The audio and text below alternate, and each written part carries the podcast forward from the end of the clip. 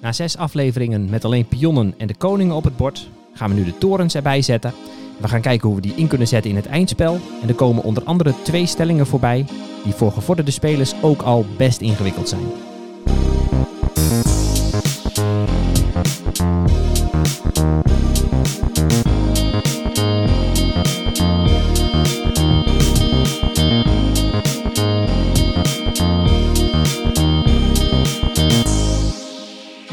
Welkom bij aflevering 19 van Blind Schaken, de podcast. Het blokje met eindspelen is bijna voorbij. In deze aflevering zetten we de torens erbij op het bord, nadat we de afgelopen zes afleveringen alleen naar pion-eindspelen gekeken hebben. We gaan kijken hoe je de toren in kan zetten in het eindspel. Ehm, er komen onder andere twee stellingen voorbij die best ingewikkeld zijn, ook voor clubspelers en ook voor gevorderde clubspelers. Dus eh, pak het schaakbord erbij, zet de stellingen lekker op en uh, kijk of je mee kan spelen, kijk of je de oplossing kan vinden.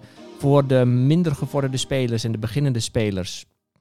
Ja, jullie kunnen even meepuzzelen, de podcast op pauze zetten, maar jullie kunnen ook gewoon meeluisteren en kijken of je snapt wat er gebeurt. Daar leer je ook al heel veel van en dan kun je altijd over een maandje deze podcast er nog een keer bij pakken en kijken of je dan wel de oplossing weet. Um, wat hebben we nodig voor deze podcast? Nou, het uh, schaakbord met uh, voor wit een koning, een toren en een pion. En voor zwart hebben we nodig de koning, de toren en twee pionnen.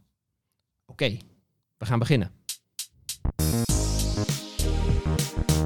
Ja, en in deze eerste stelling ga ik eerst eventjes uh, kijken hoe je met een koning en een toren de laatste pion van je tegenstander op kan vegen. Ik doe dat vanuit het witte perspectief, dus het veld linksonder is gewoon het veld Anna 1. Ik zet de witte koning op het veld Anna 8. Ik zet de witte toren op het veld Hector 8. Ik zet de zwarte koning op het veld Eva 6. En ik zet een zwarte pion op het veld David 6. En de vraag is, wit aan zet en wint. Er zijn verschillende manieren om dit uh, te winnen. Maar probeer eens een tactiek, een strategie te bedenken om die zwarte pion te ontfutselen. Nou, nogmaals de stelling. De witte koning staat op het veld Anna 8. De witte toren staat op het veld Hector 8. De zwarte koning staat op het veld Eva 6. En er staat een zwarte pion op het veld David 6. En de vraag is, wit aan zet en wint. Hoe ga je die laatste pion van zwart ontfutselen? Probeer daar eens een strategie voor te bedenken. Nou, wat we zien aan deze stelling is dat zwart nog uh, vijf stappen nodig heeft met zijn pion om op David 1 te gaan promoveren. Um, hij moet eigenlijk ook zijn koning mee laten wandelen. En dat maakt dat zwart uh, best veel zetten nodig heeft om met zijn pion naar zijn overkant te wandelen. Terwijl wij door onze toren op ieder moment het hele bord af kunnen dekken. En ja, zwart tegen kunnen houden. Het is belangrijk dat we ondertussen onze koning er wel bij proberen te halen. Zodat we de, om die pion van zwart te slaan. Maar daar hebben we voldoende tijd voor. Omdat zwart dus inderdaad met koning en pion tegelijk moet gaan lopen. En dat geeft ons tijd om die pion succesvol aan te vallen en te slaan. Let maar eens op. Nou, de eerste zet voor wit die ik zou kiezen is de toren naar Hector 5. Er zijn meerdere strategieën mogelijk hoor. Je had ook bijvoorbeeld je toren naar uh, uh, David 8 kunnen spelen en vervolgens gewoon met je koning uh, op, op de pion van zwart aflopen en hem uiteindelijk slaan met je toren.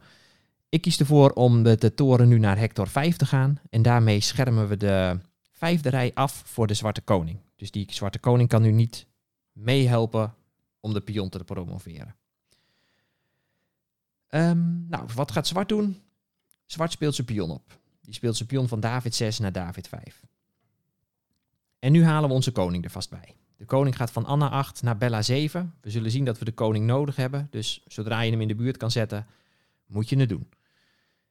Um, nou, wat er gebeurt, hè, um, als zwart met zijn pion zou gaan lopen en hij komt ver bij zijn koning vandaan, kunnen we hem uiteindelijk gewoon gaan aanvallen met onze toren en slaan.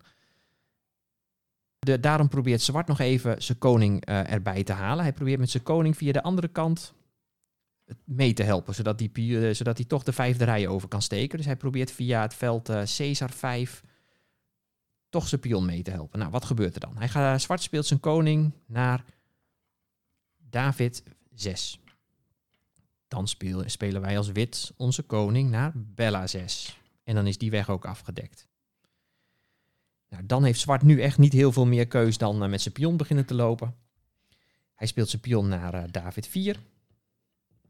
Nou, we moeten daar nu achteraan met onze koning. Ik weet niet of het de enige set is die wint hoor. Ik denk dat er meerdere setten zijn in dit soort stellingen die winnen. Maar ik geef gewoon even één manier.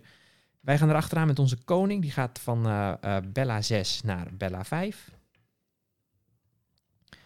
Nou, de zwarte koning staat nog steeds hopeloos buitenspel. Dat is fijn, hè, omdat onze toren op Hector 5 staat. Dus zwart heeft nu niet heel veel meer te doen dan toch uh, krampachtig te blijven lopen met zijn pion. Dus zwart speelt nu zijn pion naar David 3. Ja, die komt nu toch wel in de buurt van het promotieveld. Maar we zullen zien, het is te laat. Want wij spelen onze koning naar Caesar 4. Zwart loopt met zijn pion nu naar David 2. Hij heeft nog één set nodig om te promoveren. Ja, en je kunt nu meerdere setten doen uh, met, als wit zijnde. De mooiste set vind ik uh, nu de toren naar David 5 spelen. Met schaak. En dan vallen we ondertussen die zwarte pion aan. Dus op de volgende set slaan we die zwarte pion en gaan we schaakmat geven met koning en toren. Dat is podcast 11. Dat ga ik nu niet herhalen. Luister die gerust even terug, want het is best een leuke, een, een leuke manier om uh, samen te werken met koning en toren. Een andere set die had gekund vanuit deze stelling. Ik zet de toren even weer terug naar Hector 5. Wat je ook zou kunnen doen is met je toren nu naar uh, Hector 1 en vervolgens naar David 1 en die pion slaan. Ja, dat duurt langer, dat willen we niet. Dus dit is een manier om die pion te ontfutselen. Er, zijn er waren ook andere manieren. Uh, ik ga nog even één, andere manier laten zien hoe dit uh, werkt. Hoe je met koning en toren een pion van de tegenstander kan ontfutselen.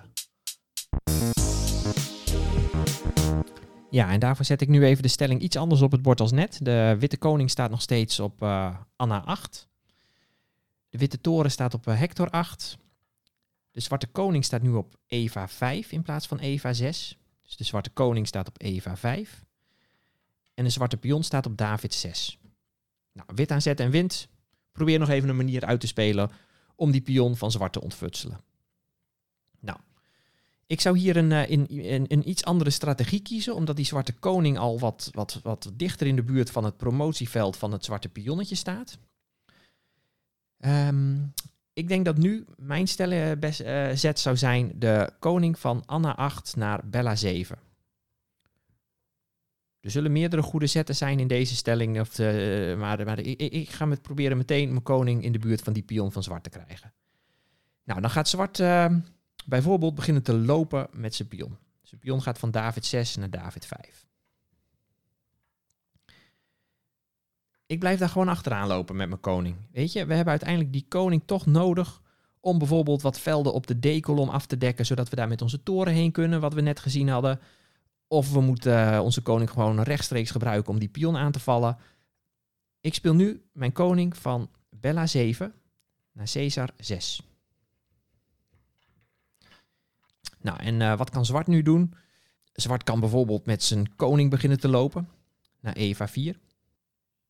Dan zetten wij nu onze toren op naar David 8.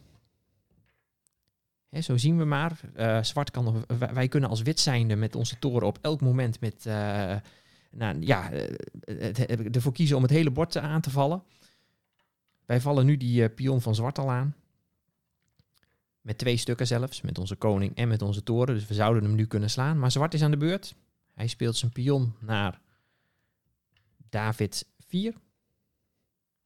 We blijven gewoon lekker met onze koning erachteraan lopen. De koning gaat nu naar Caesar 5.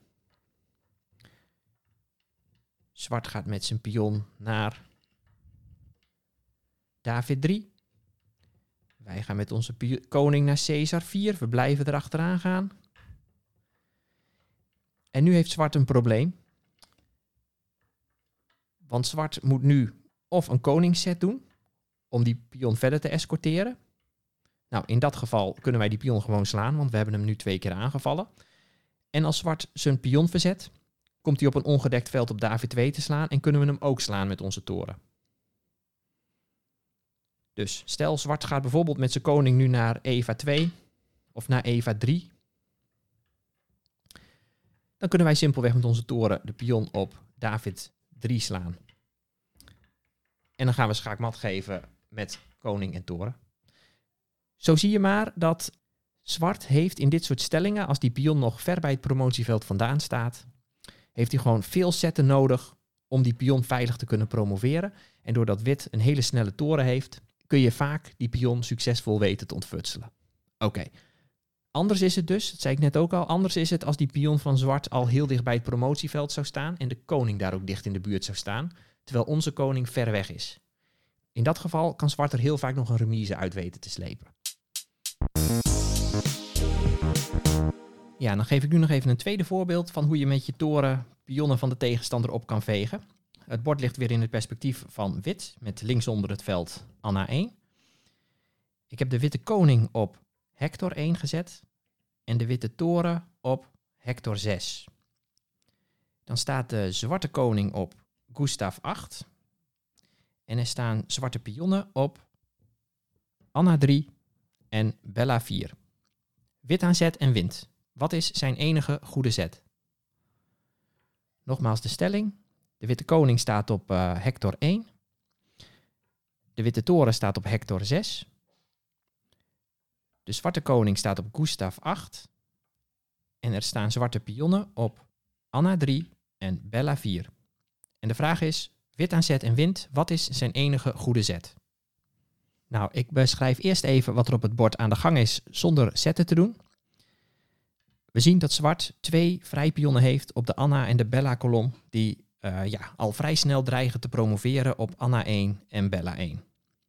Dat moeten we tegenhouden. Dat is de eerste prioriteit voor wit om dat te doen. Want zodra bijvoorbeeld uh, de, de pion van Bella 4 naar Bella 3 gaat en op de set daarna de pion van Anna 3 naar Anna 2, ja, dan is het uh, volgens mij praktisch al een gewonnen stelling voor zwart. Omdat hij volgens mij dan succesvol een pion kan promoveren tot een dame. En een dame tegen een toren in het eindspel is gewonnen voor degene met de dame. Is nog wel lastig. Ga ik ook voorlopig nog niet behandelen in deze podcast. Maar dat, uh, ja, die pionnen moeten eraf. Hoe gaan we dat doen? Nou, ik ga eerst even een uh, aantal zetten op het bord. ja, ik ga de zetten niet uitvoeren, maar ik ga ze even beschrijven. En dan mogen jullie ze zelf uitvoeren achter het schaakbord, hoe dat er dan uitkomt te zien. Maar stel dat wit met zijn toren naar Hector 4 zou gaan, om de pion op Bella 4 aan te vallen.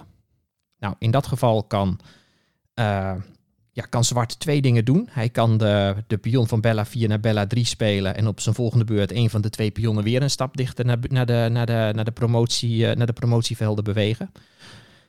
Of hij kan dan zijn pion van uh, Anna 3 doorspelen naar Anna 2. En op het moment dat wij de ene pion slaan, promoveert hij met de andere pion. Nou, die promoveert dan bovendien nog eens met, uh, met schaak, hè? want onze koning staat op Hector 1. Dus dat is, uh, nou ja, lukraak die achterste pion van zwart aanvallen, dat gaat niet goed. Uh, het, het, gaat bijvoorbeeld ook niet goed als je je toren naar Bella 6 speelt. Mag je thuis ook even uitspelen. Zet de podcast gerust op pauze. Nee, de beste zet voor wit in dit geval is de toren van Hector 6 naar Anna 6. En daarmee blokkeren we in één klap allebei de pionnen van zwart. Als zwart zijn pion van Anna 3 naar Anna 2 speelt, slaan we die pion op Anna 2 en hebben we uh, vervolgens voldoende tijd om de pion van Bella 4 te slaan. En als zwart zijn pion van Bella 4 naar Bella 3 speelt, dan slaan wij ook de Anna-pion op Anna 3. En hebben we vervolgens ook nog voldoende tijd om de pion van zwart te onderscheppen. Dus dit is de enige set die uh, wint voor wit. Hiermee hou je beide pionnen tegen kun je op de volgende beurt, nou ja, als hij de pionnen gaat verplaatsen, in ieder geval één van de twee pionnen slaan en heb je voldoende tijd om die andere te slaan. Dus zwart kan nu eigenlijk niet heel veel meer doen dan bijvoorbeeld proberen met zijn koning in de buurt te komen. Dus zwart gaat met zijn koning van Gustav 8 naar Felix 7. Dan de volgende set voor wit die je had moeten zien. En uh, op dat moment zal zwart, uh, denk ik, gewoon op gaan geven als je tegen een wat meer gevorderde clubspeler speelt. Voor huistuin- en keukenpartijen is het altijd leuk om het even uit te spelen. Hoe die koning en die toren straks samenwerken. Maar goed, dat uh, terzijde. de volgende set voor wit die je had moeten zien is de toren naar Anna 4. En nu vallen we ook weer die achterste pion van zwart aan. Maar het verschil met eh, net vanuit de uitgangsstelling is dat we ondertussen ook de Anna-pion aanvallen. Dus als zwart nu besluit om met zijn Anna-pion te gaan lopen, dan slaan we die eerst. Als zwart besluit met zijn Bella-pion te gaan lopen, dan slaan we ook de Anna-pion eerst en hebben we voldoende tijd om het op te ruimen. Kijk maar eens hoe dit bijvoorbeeld kan lopen. Ehm, zwart kan bijvoorbeeld proberen met zijn Bella-pion te lopen, van Bella 4 naar Bella 3. Dan slaat wit de pion op Anna 3 met zijn toren. Dus toren maal Anna 3 is de derde set voor wit. Zwart probeert uit alle macht die pion te promoveren. Zwart gaat met zijn pion van Bella 3 naar Bella 2. En dan is de volgende set ook uh, een, een, een, een, een moedset. Hè. Deze de volgende set moet je spelen. Je moet nu de toren van Anna 3 naar Bella 3 spelen. En daarmee vallen we de zwarte pion aan. Die slaan we op de volgende beurt. Of als die hem promoveert, dan slaan we de dame die, waar die toe promoveert uh, op de volgende beurt. En moeten we schaakmat geven met koning en toren. Nou, dat kennen we. Hè? Dat was podcast nummer 12. Luister die gerust terug. Hè? Uh, ik heb het al vaker gezegd. Deze podcast bestaat uit een aantal bouwstenen die je allemaal kunt combineren. Die een beetje bovenop elkaar stapelen. Um, dit is hoe je met je toren de pionnen van een tegenstander kan opvegen. Dit zijn maar twee voorbeelden. Ik doe dit ook eigenlijk een beetje uh, als inleidende beschietingen, omdat ik eigenlijk twee andere posities uh, op wil focussen deze, deze podcast. Dat zijn namelijk de Lucina-positie en de Villador-positie. Daarbij komt er ook een toren van zwart op het bord. Maar daarvoor wil ik even weer dat jullie weten hoe die toren over het bord beweegt, wat je ermee kan. Want we hebben de afgelopen podcast zijn we vooral bezig geweest met uh, pionnen en de koning.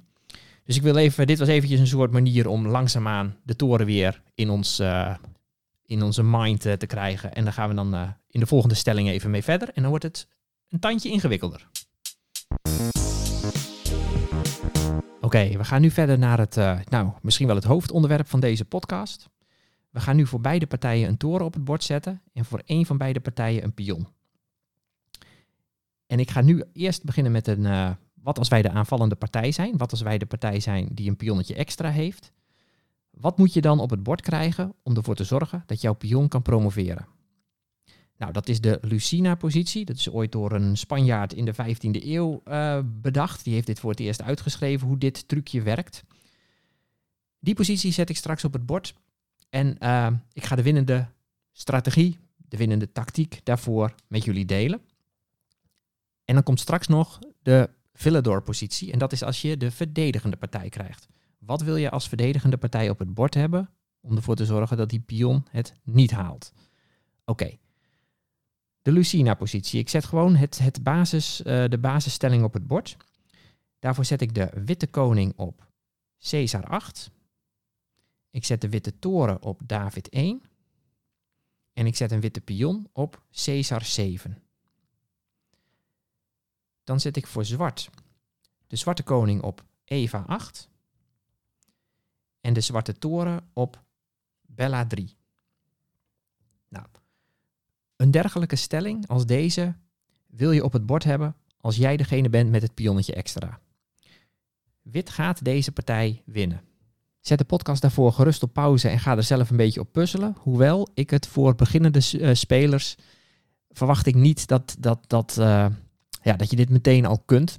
Dus voor jullie raad ik aan om uh, toch gewoon even mee te luisteren met mijn uitleg. Maar als er uh, clubspelers meeluisteren of gevorderde huistuin- en keukenschakers, uh, je kunt hier best even 10 minuten op gaan puzzelen en kijken of je de winnende combinatie voor wit kan vinden. De winnende, ja, tactiek is het eigenlijk.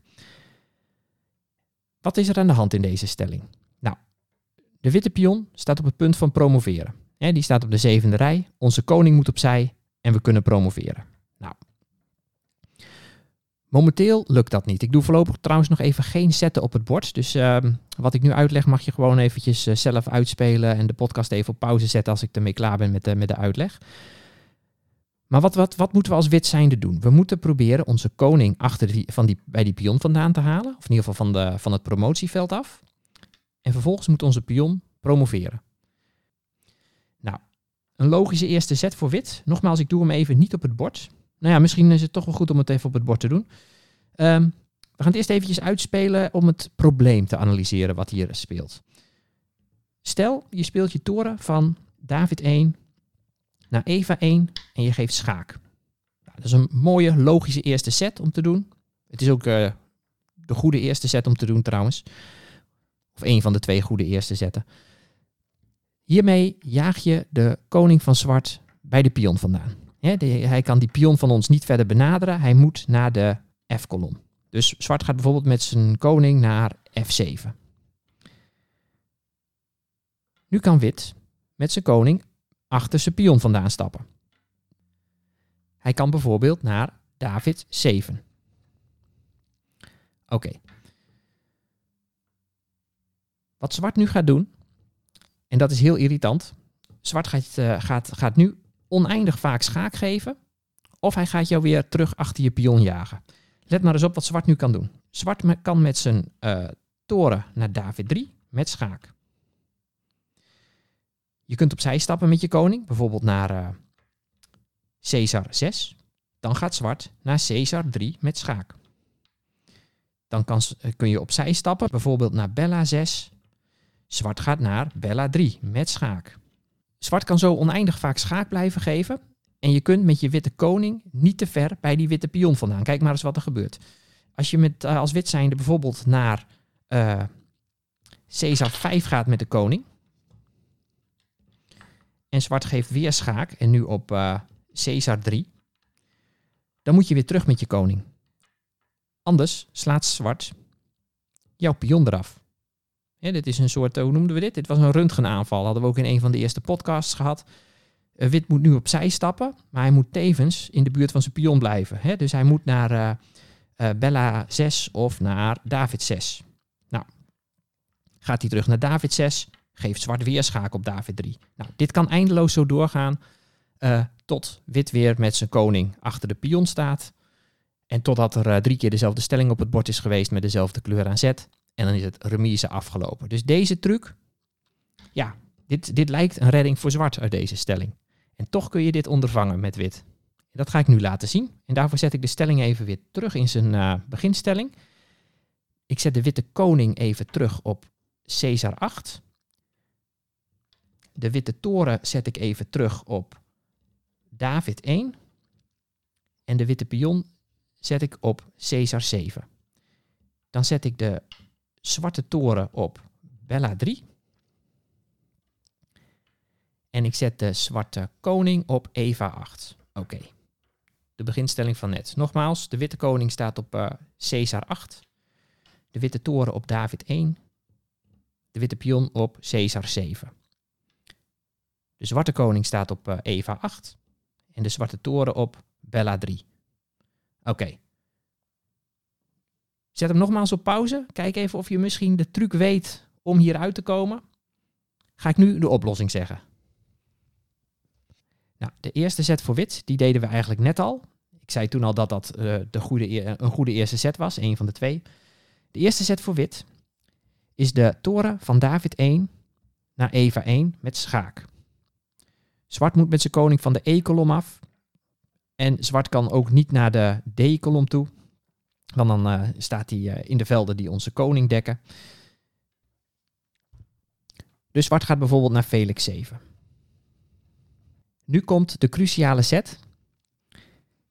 En dat is de toren van Eva 1 gaat naar Eva 4. En uh, deze twee setten die kun je ook in omgekeerde volgorde doen. Je had ook eerst je toren naar de vijfde rij kunnen, naar de vierde rij kunnen verplaatsen. En daarna de koning van zwart opzij drijven. Uh, ik kies ervoor om het zo te doen. En deze set doen we om uiteindelijk een brug te bouwen tussen onze pion en onze koning en onze toren op de C-kolom. Let maar eens op wat er nu bijvoorbeeld kan gebeuren. Zwart kan bijvoorbeeld met zijn koning, met zijn toren naar Caesar 3. En nu stappen we achter de pion vandaan. En nu is het uh, meestal het beste om achter de pion vandaan te stappen aan de kant van de koning. Dat ga ik allemaal niet tot in detail nu uitleggen. Dat, uh, dat gaat te ver voor deze podcast. Maar het is uh, vaak het beste om aan de kant van de koning van zwart achter de pion vandaan te stappen. Dat, onthoud dat voor nu maar even gewoon. Wit stapt met zijn koning naar David 7. En nu gaat zwart proberen zijn trucje van net uit te voeren. Oneindig schaak geven. Zwart gaat met zijn toren naar David 3. Schaak. Wij moeten opzij stappen en in de buurt van onze pion blijven. We gaan naar Caesar 6. Zwart gaat naar Caesar 3 met schaak. Wij stappen weer opzij naar David 6. Zwart denkt mooi, dit gaat lekker, dat schaak blijven geven. Dus hij gaat nu met zijn uh, toren naar David 3 met schaak. En wit stapt nu richting de toren van zwart. Hij gaat met zijn koning van David 6 naar Caesar 5. En zwart geeft weer schaak. Hij gaat met zijn toren naar Caesar 3. Schaak. En nu komt de reden waarom wij onze toren op de vierde rij hebben gezet net. Wij kunnen nu met onze toren naar Caesar 4. Daarmee blokken we het schaak. En daarmee kan onze pion op een van de volgende zetten promoveren. Let ook op wat er in deze stelling aan de hand is. Het was dus ook echt noodzakelijk om de koning van zwart uit de buurt van onze pion te jagen. Want als zwart nu bijvoorbeeld onze torens afruilt. Zwart slaat bijvoorbeeld de, toren op uh, David, uh, op uh, Caesar 4. Nou, dan moeten wij die toren terugslaan met onze koning. Dus onze koning slaat de toren van zwart op Caesar 4. Dan is zwart aan de beurt en die heeft een setje. Dus hij kan met zijn koning een stap in de buurt van onze pion komen. Hij gaat bijvoorbeeld van F7 weer naar uh, Eva 8. Maar hij is te laat. Dan promoveert onze pion op C8 tot een dame en gaan we winnen. Nou, dit is de Lucina-positie. Um, dit is waar je in een eindspel met twee torens en een pion tegen een toren heel erg graag op uit wil komen. Hier zitten heel veel nuances in. Er zijn heel veel boeken over volgeschreven of je op zo'n soort stelling uit kan komen of niet en wat dan de voorwaarden daarvoor zijn. Dat gaat veel te ver voor deze podcast. Maar dit is gewoon een hele leuke, instructieve eindspelstrategie met torens en pionnen op het bord. En uh, mocht je dit niet snappen, mocht je hier niet zelf opgekomen zijn, probeer gewoon mee te spelen met deze podcast en te zien wat er gebeurt en te snappen wat er gebeurt. En dat is voor nu eigenlijk al voldoende.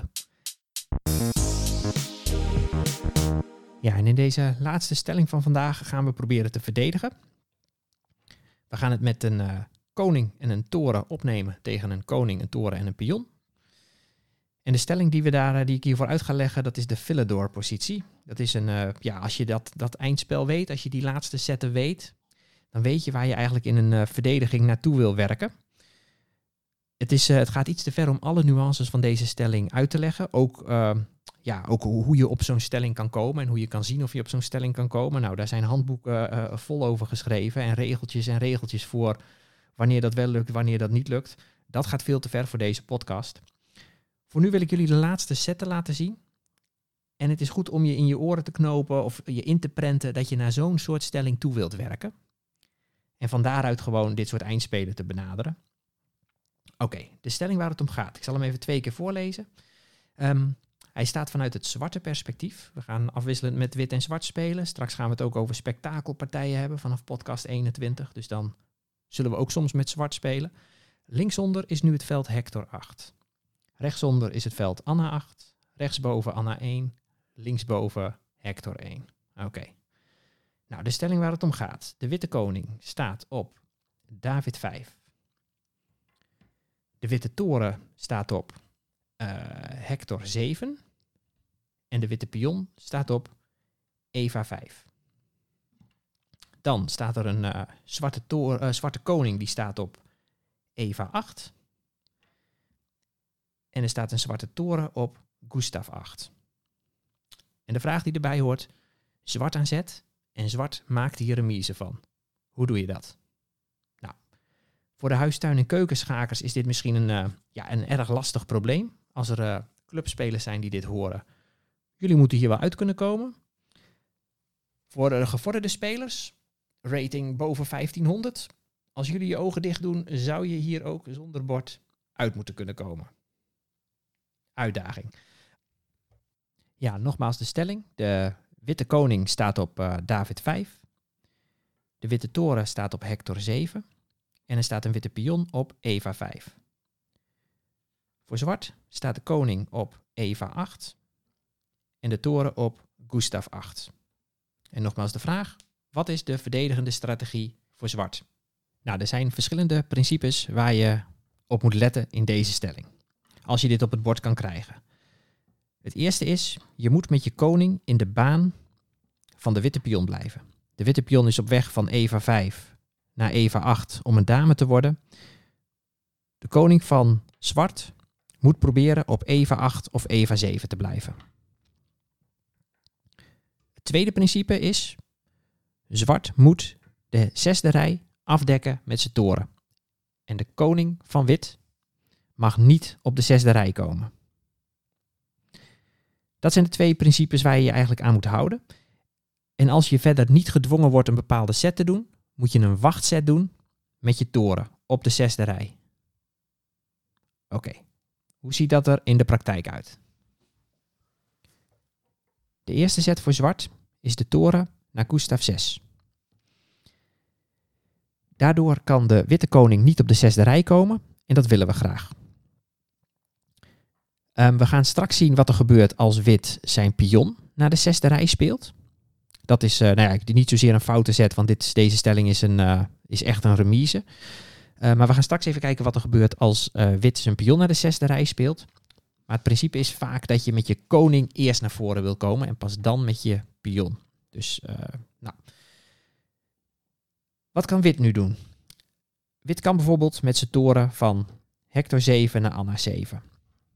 Met als uh, poging om uh, straks een pion en een koning naar voren te zetten en een schaakmatdreiging op Anna 8 op het bord te zetten.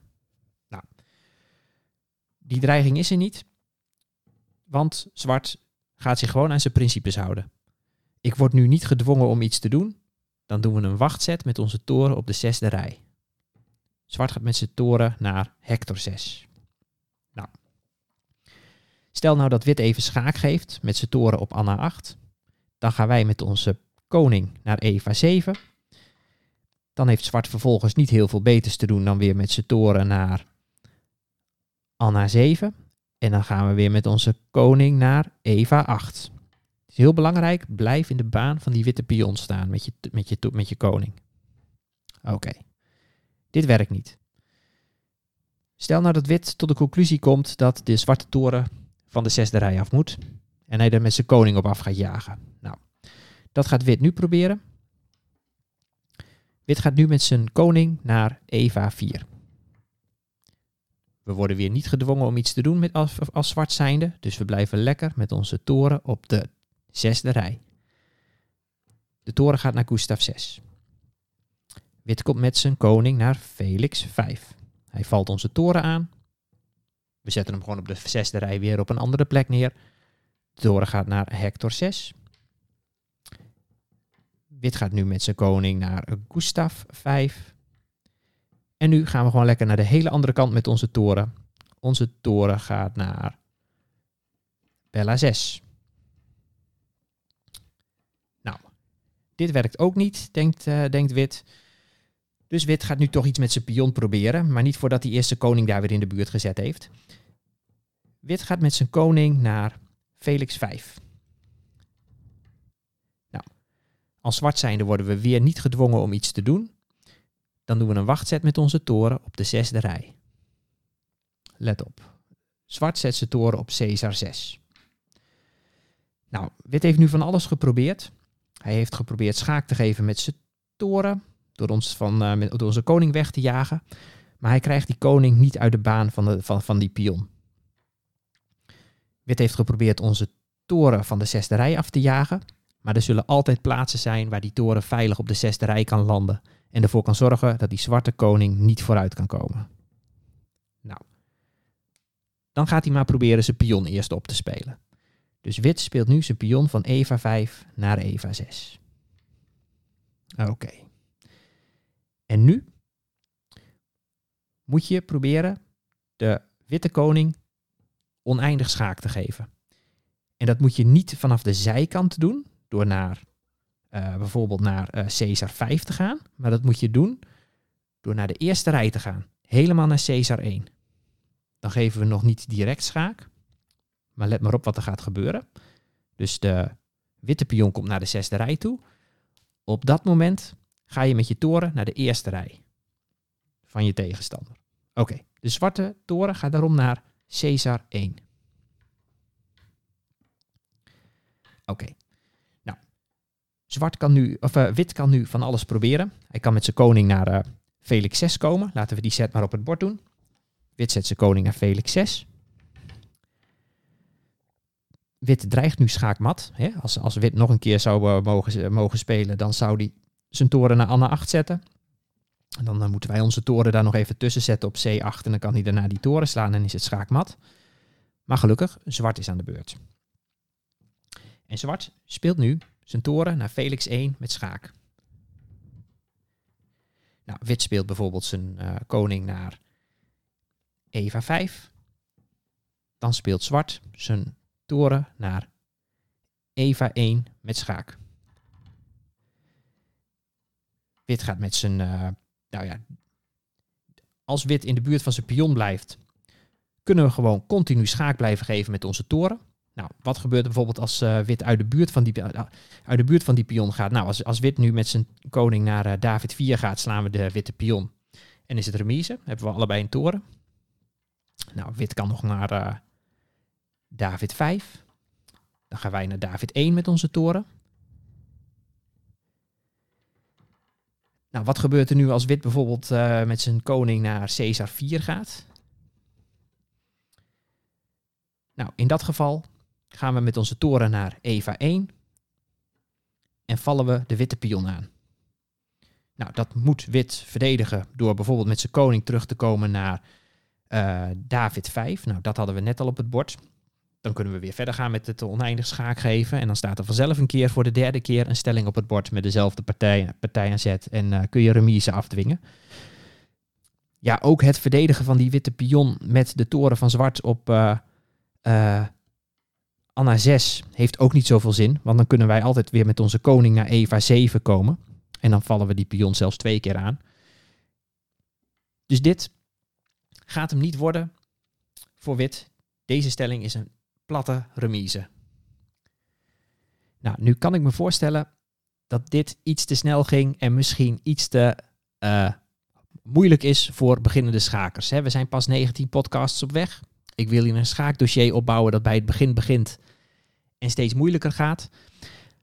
Maar de twee posities die ik hier heb laten zien, de Philidor-positie net en de, en de, en de Lucina-positie, ja, dat zijn wel eindspelpatronen waar je naartoe wilt kunnen werken. En het is goed om dat in ieder geval even een keer gezien te hebben. En ook zo'n begrip als oneindig schaak, wat we net aan het eind lieten zien. Hè? Dat je constant die koning schaak geeft en dat hij in de buurt van zijn pion moet blijven. En dat je dan drie keer dezelfde stelling op rij op het bord krijgt op een gegeven moment. En dat dat remise is. Dat principe van oneindig schaak, dat komt in echte partijen wel gewoon voor. Misschien niet specifiek in deze vorm zoals we het nu gezien hebben. Het komt ook vaak voor met een, uh, met een dame in plaats van met een toren. Dat zijn tactieken ja, die je gewoon in je bagage moet meenemen. En ik wil dus bij deze podcast ook ja, mensen meteen al, als ze het spel leren, allerlei tactische motieven meegeven om op te letten. Nou, vandaar dat ik dit er eventjes uit wil lichten. Ondanks dat het misschien nog even iets te moeilijk is voor schakers op, uh, ja, op beginnersniveau, op huistuin- en keukenniveau. Mocht je trouwens wel vragen hebben over dit soort stellingen, mocht je een keer iets op het bord hebben gezien, hè, want de, de partijen, de zetten die ik op, in deze podcast doe, die stop ik allemaal even in de computer om te checken of ik zelf niet iets over het hoofd gezien heb. Dus ik probeer er echt geen fouten in te zetten. Mocht je vragen hebben van ja maar als dit of ja maar als dat. Nou, probeer het even zelf op het bord uit te spelen. Maar mocht je over een bepaalde stelling een specifieke vraag hebben, dan mag je altijd mij de stelling mailen. En dan zal ik proberen een antwoord te formuleren. Oké, ik ga nog even één stelling laten zien waarbij een pionnetje ook succesvol kan promoveren in zo'n soort toren-eindspel. Ja, dan tot slot nog even een stelling die lijkt op de stelling van net. Maar dan uh, dat zwart of dat wit zijn uh, koning alvast wat verder naar voren heeft staan en bovendien aan de beurt is. Ik zet de witte koning op David 6. Ik zet de witte toren op hector 7. En ik zet de witte pion op Eva 5. De zwarte koning staat op Eva 8. En de zwarte toren staat op Gustav 8. Wit aan zet en wint. zijn waarschijnlijk wel meerdere manieren om dit te winnen. Maar wat is uh, de snelste manier, denk ik? Nogmaals de stelling. De witte koning staat op uh, David 6. De witte toren staat op Hector 7. De witte pion staat op Eva 5. Dan staat er een zwarte koning op Eva 8. Zwarte toren op Gustav 8. Wit aanzet en wint. Probeer dit eens uh, uit te spelen. Nou, zet de podcast gerust even op pauze. Maar de, de, de, grote troef die wit in deze stelling heeft, is dat hij er uh, eigenlijk een, een schaakmat dreiging op het bord kan zetten. Door zijn pion van Eva 5 naar Eva 6 te spelen. En met zijn toren naar Anna 7 te gaan. En vervolgens naar Anna 8. Nou, hoe ziet dat er in de, in de praktijk uit? Zet de podcast gerust nog even op pauze als je het zelf uit wil spelen. Maar de beste set voor wit in deze stelling is de pion van Eva 5 naar Eva 6. En nu staat inderdaad die dreiging op het bord. Hè? Als, als wit nu met zijn toren naar Anna 7 en naar Anna 8 kan staan, is het schaakmat. Nou, zwart is nog wel aan de beurt. Nou, stel dat zwart met zijn koning naar David 8 zou gaan, om te proberen weg te lopen. Dan gaat wit alsnog met zijn uh, toren naar Anna 7, om schaakmat te dreigen op Anna 8. En als zwart uh, vervolgens in staat is om toch nog van de achterstrij af te lopen, kun je vervolgens de zwarte toren slaan en is het ook afgelopen. Nou, de beste poging voor zwart om dit nog te, te, te ontlopen is met de koning naar Felix 8. Nou, en nu moeten we proberen de koning van zwart weer terug te drijven naar Eva 8. Nou, daar is, daar is een, uh, een hele handige set voor. Um, de volgende beste set voor wit is de toren van Hector 7 naar Felix 7 met schaak. Nou, zwart kan één set doen. Hij kan terug met zijn koning naar Eva 8. Dan is de volgende zet voor wit inderdaad de toren naar Anna 7. Nou, en wat nu heel nadrukkelijk dreigt is dat wit zijn toren op Anna 8 zet met schaakmat. Nou, daar kan zwart maar eigenlijk maar één zet aan doen om niet op de volgende beurt schaakmat te gaan. En dat is met zijn koning naar Felix 8. Nou, dan spelen wij alsnog de toren naar Anna 8 met schaak. Dan moet zwart met zijn koning naar Gustav 7. Wit slaat de toren op G8 met zijn toren. Zwart slaat de toren van G8 terug met zijn koning. En wit speelt zijn koning naar David 7. En die pion gaat promoveren tot een dame en we gaan winnen. Dit is iets wat ook kan gebeuren in een toren-eindspel, waarbij de koning van wit in staat is eerder naar voren te lopen dan de pion. Dan krijg je vaak dit soort patroontjes waar je op uitkomt. Kijk er even naar, speel het even mee. Um, het is nuttig om hier een beetje mee te oefenen en het een beetje te kennen. Ja, dat is wat ik in deze aflevering met jullie wilde delen. Um, misschien leuk om te melden. Uh, van 4 tot en met 6 maart vindt het uh, Open NSVG-kampioenschap plaats. Van de Nederlandse Schaakvereniging voor Visueel Gehandicapten. Dat uh, toernooi staat open voor leden, maar ook voor sympathisanten. En ook voor mensen die misschien voor het eerst een keer willen komen kijken. Willen zien hoe dat gaat met dat blinde schaken. Um, jullie zijn welkom. Stuur mij dan even een e-mail. Dan breng ik jullie in contact met de juiste persoon.